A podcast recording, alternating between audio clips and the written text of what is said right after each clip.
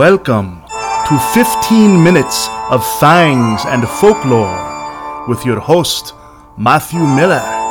We give you pint sized, bite sized pieces of supernatural monster lore, exploring their origins, their history, and their meaning to the human condition. Listen, if you dare.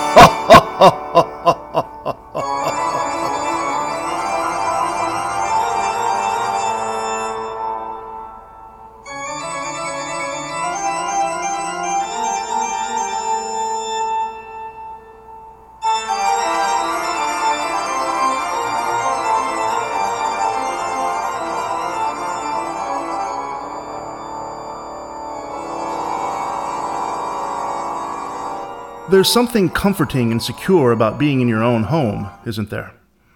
So when someone invades your home, your sanctuary, it's terrifying, it's offensive, it's outrageous, it's violent.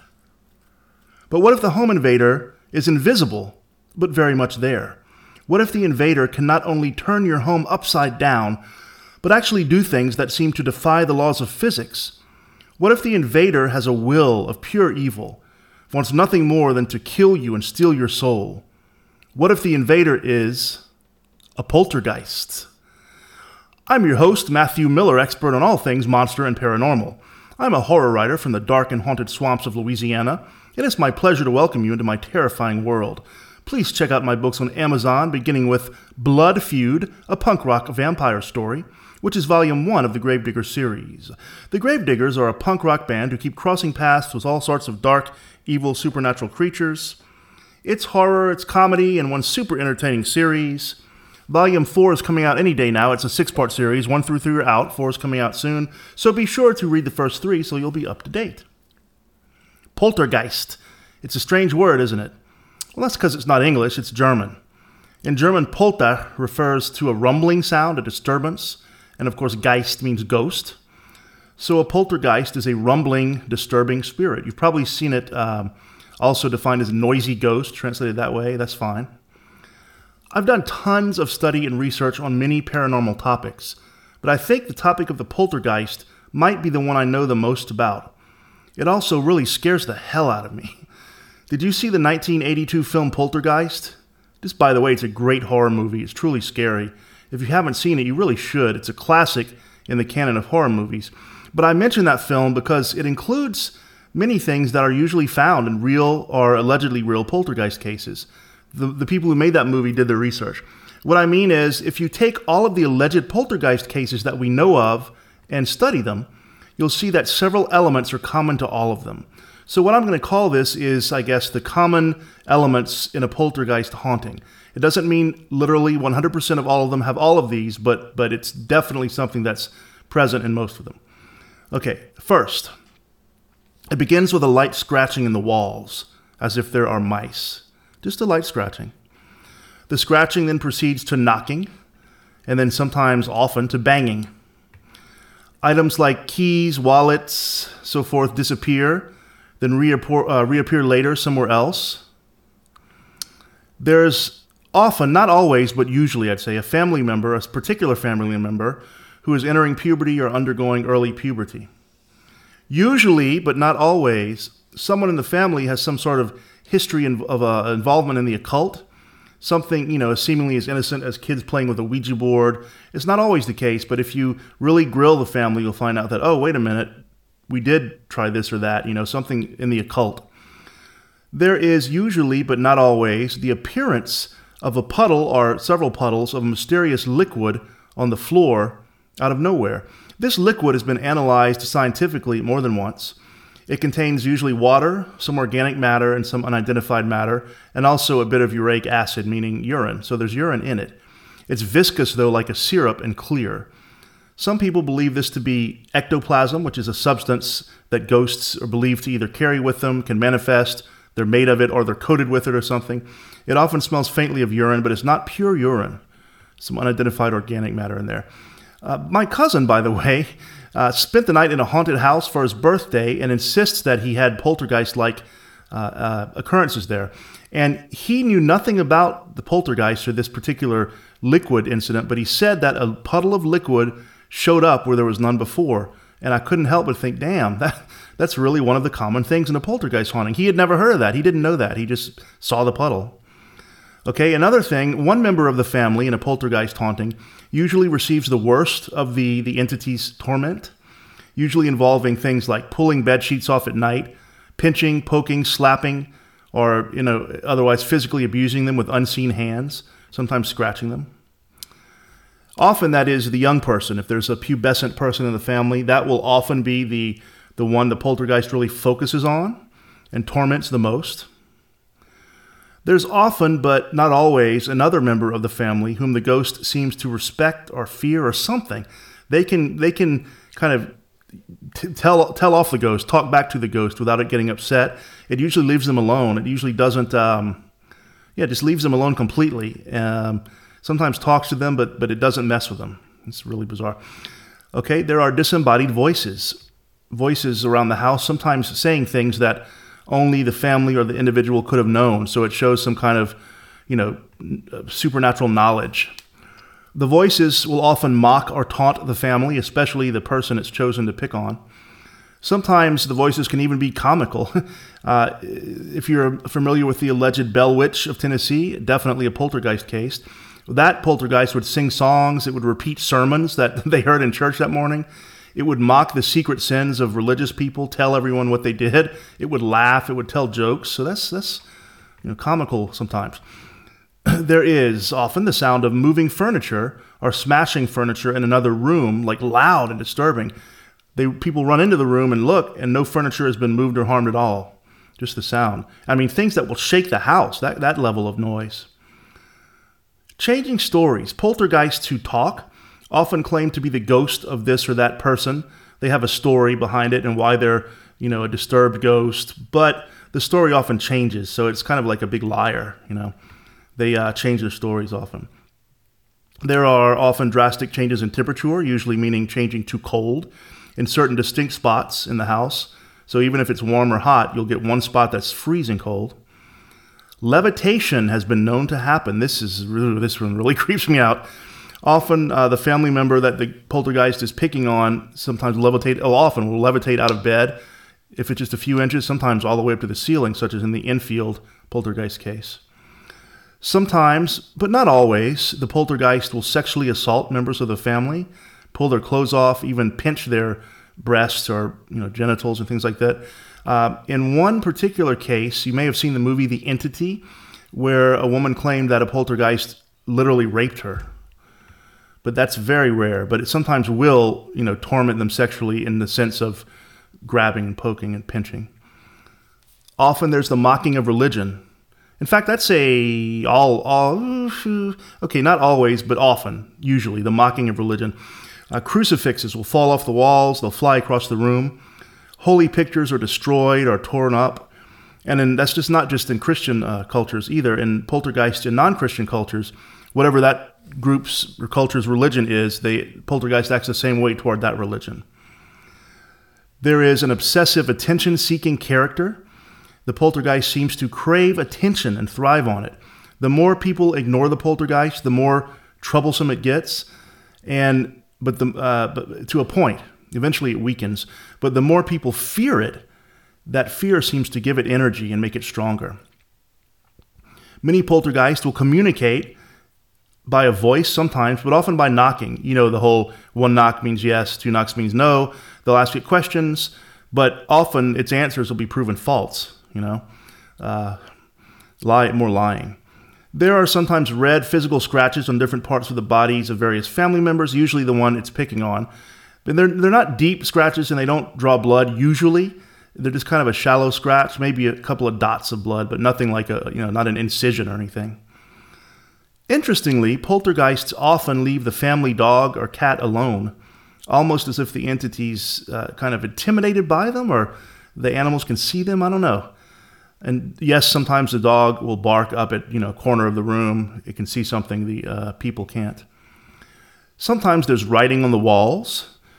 The writing usually will be weird and, and indecipherable. It'll be words, but they just don't make sense in the syntax. Another thing, if holy men or women or someone representing religion is brought in to bless or to exorcise the house, the poltergeist almost always becomes furious. What'll happen is they'll bless it or they'll exorcise it. The activity will stop for a day or two, then it'll pick up uh, even worse than before, as if the ghost is angry. If the poltergeist does talk in a voice, at this point in the haunting, it will usually claim that it's leaving soon, like I'll be leaving tomorrow, or you know, but it doesn't. It's just lying. Toward the climax, toward the end of the haunting, sometimes, not always, but sometimes, the poltergeist will physically manifest. Often it's the, uh, like a smoky or cloudy form, vaguely human. Other times it manifests as an animal that looks like somehow off or uncanny or strange, something's wrong. Or the animal, you know, the way it looks at the people is, is weird, it, like it has understanding as eyes. In one particular case, the Smurl haunting, the poltergeist manifested as an angry demon, a giant black smoking demon, chased Mr. Smurl down the hall and, and scared him shitless. Can imagine, my God, scared the hell out of me. Um, in some cases, such as the Amity- uh, Amityville haunting, the famous Amityville horror, it manifests itself by changing the physical appearance of a family member, sometimes making them look really old all of a sudden, then going back to normal. Here's something that most people don't realize the vast majority of all poltergeist cases only last for two or three months. That's right, two or three months. It's the average time. And then it leaves. So, why do they leave? There's basically, I, can think of three main ways that a poltergeist leaves a family alone. First, an exorcism or a series of exorcisms by some religious holy person will drive it out. You know, if it gets angry from the first one, they'll try it again and eventually drive it out.